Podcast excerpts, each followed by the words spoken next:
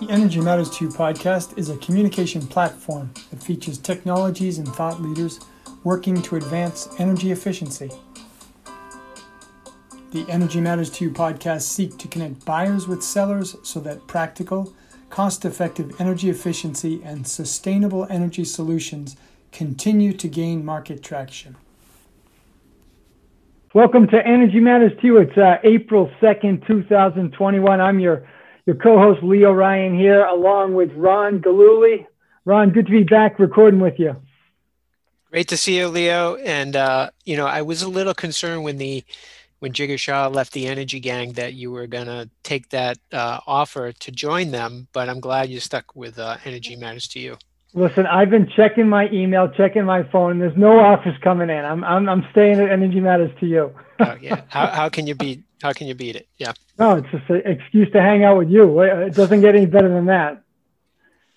So good stuff. So we got a great guest today. We've got uh, Dominic Armano from uh, Guardian Energy Management Solutions. Uh, Dom's uh, a, a long-time veteran in the energy efficiency space. You've bumped into Dom a lot, haven't you? Oh yeah, well, it goes way back. I think Dom when you were with Johnson Controls, and then the early days of First Fuel, and then uh, now you're with Guardian. Dominic, welcome.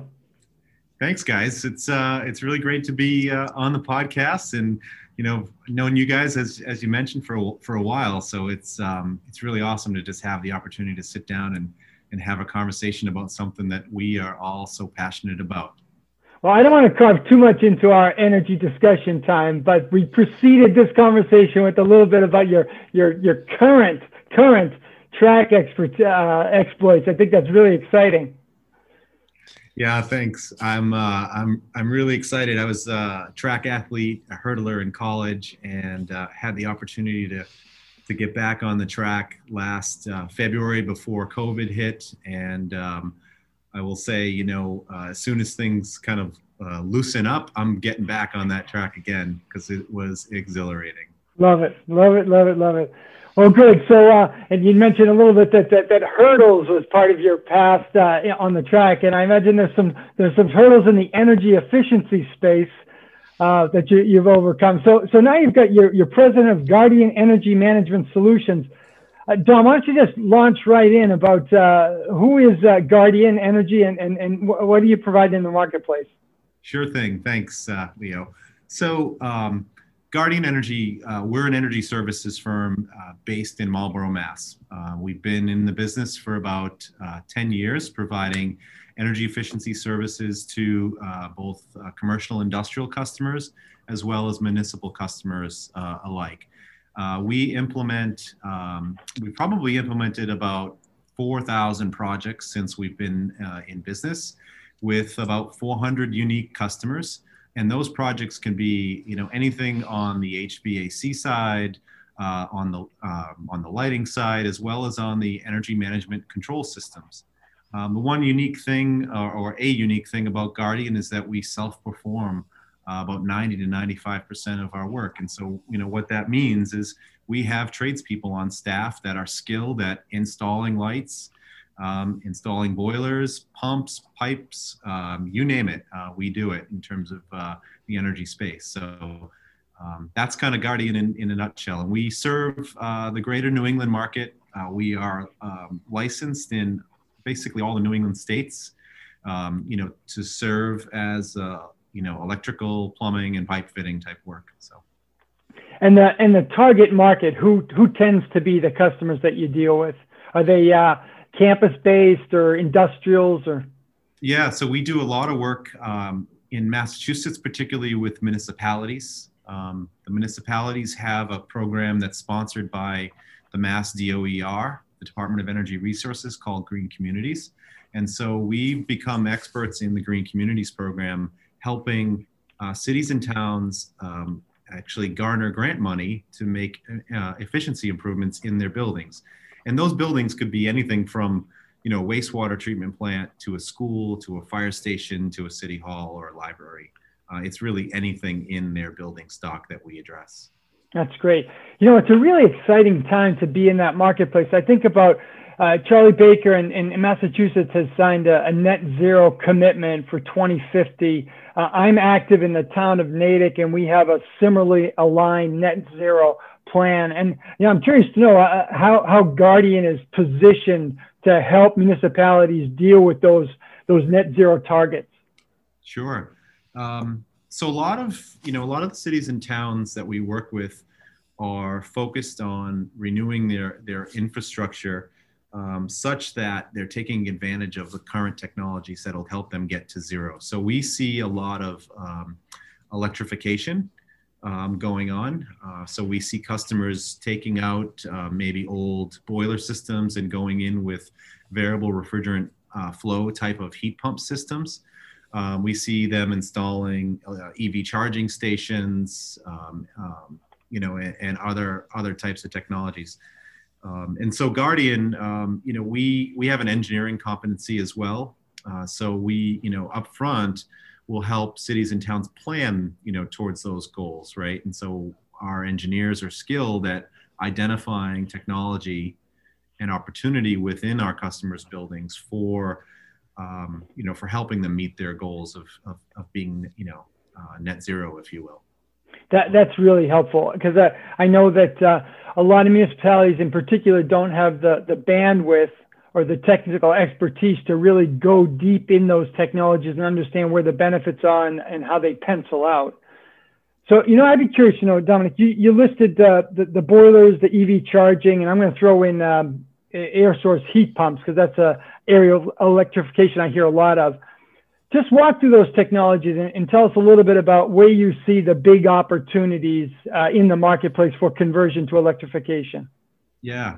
So I think the honestly the the biggest opportunity that I'm seeing is really on the air source heat pump uh, spectrum they are um, it's amazing in terms of what you can do so imagine um, you know you have the ability to, to, kind of like install a system. Imagine your building has you know five or six rooms right? And there's some rooms on the north side some rooms on the south side. One side gets more heat than the other. You can install this technology um, in, each of those individual rooms therefore zoning the building.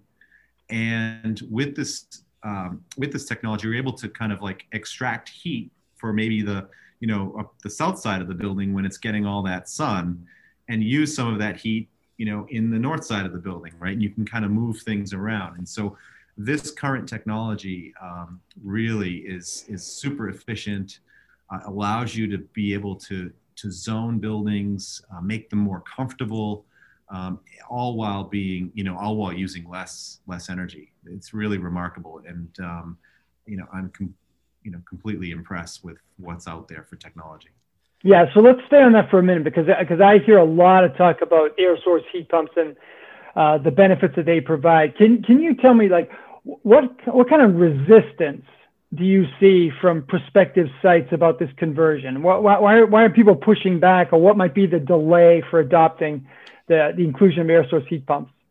So a big part of this, I feel, is is is around capital, right? So you know, buildings are are meant to be big uh, or long-term investments, and so when you make those long-term investments, you put in certain types of building systems and equipment. That has a certain capital expense um, and that is a is a is a bit of inertia that you have to overcome in the marketplace. And so I've been in energy efficiency just like you guys for a long time, replacing a boiler system that's 10 years old with a new heat pump system.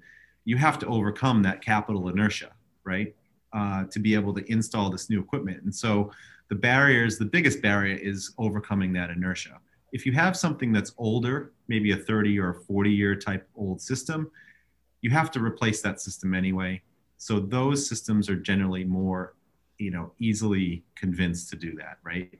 Um, if there's grant money like the like we have with green communities or sponsoring through the incentive programs, that helps overcome that capital inertia and helps people be more, um, I guess, uh, you know, more in tune or more, um, uh, you know, open to changing that technology. And so those are the biggest things. It's not necessarily the efficiency gains, right? That's going to drive it. It's it's just you know a lot of it is overcoming, and then you have folks that are like, hey, I'm going to do this no matter what, right? And they're going to invest that money, but um, I don't see a lot of that in the marketplace.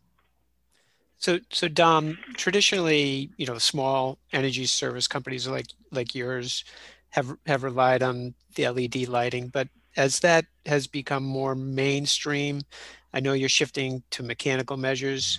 Um, having previously worked for a small ESCO like yours, I just always found it challenging to be able to uh, manage that development cost for the mechanical measures and and be profitable. But but you folks have seemed to have done that well.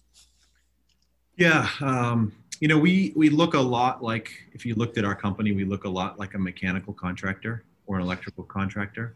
Um, so we've invested in um, our teams specifically with engineering resources that you know can help with those development costs because you're right there is you know there is an upfront um, you know cost of, of doing business that you know you have to go out and assess all of these projects and stuff. But um, you know we're not looking at you know these uh, esco size projects you know where we're looking at you know you know you know a portfolio of 10 buildings at a time. We're looking at a you know us a project within a building right? Like a boiler or um, a controls project that you you know you may be upgrading controls or things like that. And so um, i think there's more um, more ability for a company to be like ours to be a bit more nimble because we're doing lots of projects right? I mean we did um, you know in our 10 years we've done 4000 you know 4000 projects right? So that's a lot of little projects. So you're you're seeing um, more controls projects. I know we talked earlier, and and with those controls projects, you know, there's some access to data. So mm-hmm. any thought on you know the data analytics end? I know the utilities are making a push for more pay for performance type incentive applications associated with controls. So mm-hmm. I don't mm-hmm. know if you've investigated any of those types of opportunities. Um, so we haven't touched upon the pay for pay for performance aspects. Um, it's mostly been driven by energy incentives. Um, you know, in terms of being, you know, the, those funding those improvements. Um, but you know, I will say, with my background and experience in analytics, energy analytics, um, you know, having that capability um, is key, right? To pay for performance programs, having the integration into the building and into the systems and how they're operating, um, having access to that data uh, is certainly a key component. Um, you know, in in that. Um, I haven't honestly, I haven't seen much um, in the market uh, that has driven us towards those pay for performance programs. You know, I do know a lot of utilities have have across the country, you know, have experimented with that. Um, right yeah. I I think they're struggling with. Yeah. To your point, you know, there's uh, there's an opportunity there, but you need some capital up front to to help with that installation and start streaming the data. You do, um, but a lot of it, I will say, Ron. I think I think we've probably talked about this. Um, and I know this was top of mind when I was with First Fuel, is this this concept of like how do you actually monitor the the the um, improve that you're getting savings right? Right. So we were really good at developing baselines um, in my previous company and proving that we could you know develop weather normalized weather adjusted baselines. But once you implement energy efficiency you have to be able to like extract those results and decide you know how that baseline has changed, right? Because of the, the measure. And then sometimes what you get are um, just routine adjustments. The building, you know, changes its schedule, right? Um, so how do you know that with analytics? Um, those are difficult things to to to take care of. Or in the case of like retail stores, if you went in and changed all the lights, right? But they have electric heat, and they um, leave the doors open in the in the winter because they're having a sale, right? And they want people to come in, but the heat's blaring. So how do you you know, how do you adjust for all those things? And so um, it makes it, uh, they're, they're, you know, makes it difficult. And, um, Yeah. you know, there are companies doing yeoman's work on that stuff out there still. Right. Uh, and, um, you know, I think Recurve is one of them and they're, you know, they're, they're making some strides as far as I know. So let's stay on that because uh, this this is this is really interesting. Uh, all of us have a lot of experience on that on the analytics piece, and we've all interacted with the utilities and utilities reticence or or caution for embracing these analytic platforms. And and Dominic, you, you described exactly why because sometimes it's difficult to monitor that the, the inclusion of that information really resulted in savings. But what I'm interested is like you're t- if you got 4,000 projects and you've got decision makers that uh, that have to free capital to make these decisions, how, how receptive is this audience to use these kind of analytics to, to drive the operation of the of their buildings?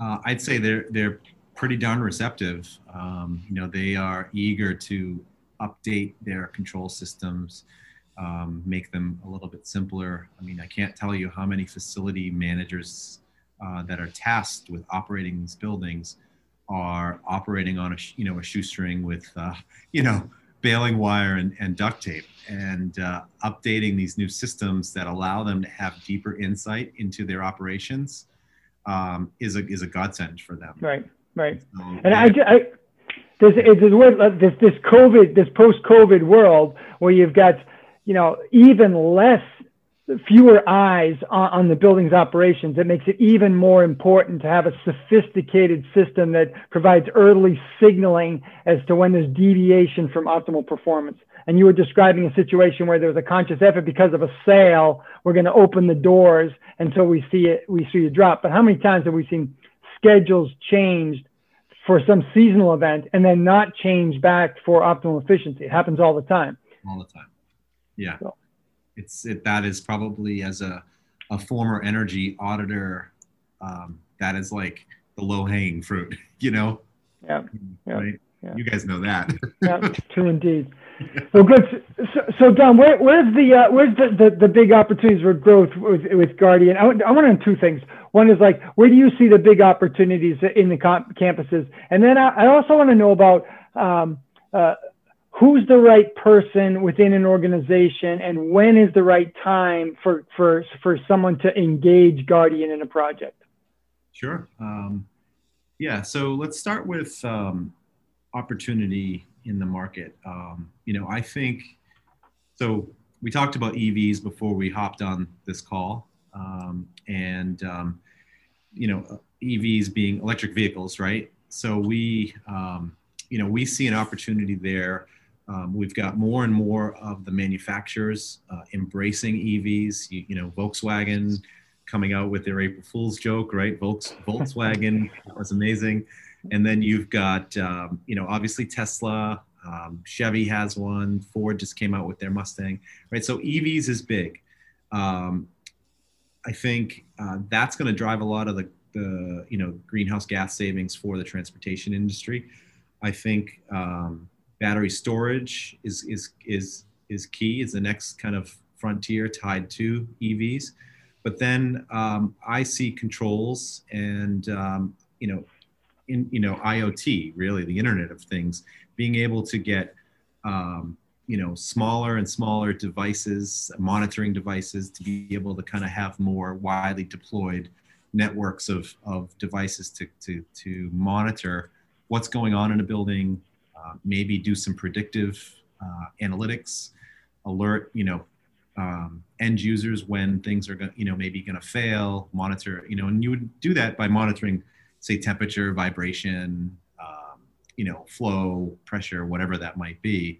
Um, but you know, up until today, I say, you know, this technology is available, but it hasn't like scaled because I think there's an imbalance between the cost of the hardware, the manufacturers still being entrenched in wanting to make margins on their hardware and not make margins on their software, right? And so it's going to take a little bit of time to kind of like to break that cycle. But I, I see, you know, um, you know, more carbon neutral sources of energy driving us to make different choices. That's going to drive us to do, you know, air source heat pumps, electrification, EV storage, and then you got to control all that, right? I think that's where where where the future is for me. Um, and then, sorry, and then your your last question is about who would we talk to? I'll talk to anybody. No, I'm just kidding. so, um, you know, I will say oftentimes it starts with the folks that are charged with running the buildings. Um, but, you know, it's not, um, you know, as, as, a, as a mentor always said to me, those, you know, the folks running the buildings can always say, you know, say no, um, but they always probably need someone else to say yes to, right? Along with their yes. Um, and so, you know, the financial folks that are in charge of the checkbook, uh, you want to talk with them. Um, you know, you want to have like a, um, you know, a concerted, you know, effort within an organization. So it's, um, you know, energy is a serious uh, cost for a lot of businesses, and um, you know, it touches a lot of different people within the organization. You know. Yeah, good. Ron, any other specific questions you want to pass along? I don't know, Dom, you seem really well positioned to take advantage of I, what I would say energy efficiency of the future with with the self-install team. You got the electricians, the control techs. Um, you know, you, you're getting experience with battery storage and EV. So I just see those markets growing, and you'll be able to take advantage of that growth. Yeah, I'm excited. You know, I think um, I was uh, we I think we've all been in energy efficiency for a long time, and um, I really feel like we are at the precipice of you know uh, the next like amazing growth cycle for this industry, and I couldn't be more excited about it. Um, you know, with with um, being able to help customers and and um, you know deliver on their goals. That's great. And you think about there's a there's a 1.9 trillion dollar infrastructure package that's loaded with energy improvements that can only help uh, Guardian. Yeah. It's exciting. Help us all, guys. You know. That's right. Good stuff. Well, we do try to keep these podcasts to 20 minutes or right up on the 20 minute time. I got a half page of notes. Uh, so when we're done with this, I want to talk to you still, but we'll, uh, we'll, we'll wind this down. So, so Dominic Armano from Guardian Energy Management Solutions. I know they can find you on LinkedIn and the web here. Wish you all the, all the best of luck and we're here to help. Thank you so much, guys. I really love this. It's a lot of fun. Super. Hey, Thank Ron, you. what, what, what do we get uh, coming down the pipeline? Got anything else? Uh, yeah, later this month, uh, Association of Energy Engineers East event is being held. I think the 21st and 22nd. Um, Leidos, um, Mike Pace from Leidos will be presenting on EVs. We did talk a little bit about EVs, and we will also have uh, a session on industrial energy efficiency. But uh, you know, I think uh, the the price to attend that's pretty pretty reasonable, and you also get the your CEUs to continue your certifications. So uh, sign up for that event now. Beautiful, and thanks for your work coordinating that. That's uh, that's good work. That's a good group of people. Well, so that uh, that concludes uh, our podcast for today. This is Energy Matters to You, Leo Ryan and Ron Galuli here on April second. There's uh, there's work to be done. Go make a difference. Thank you.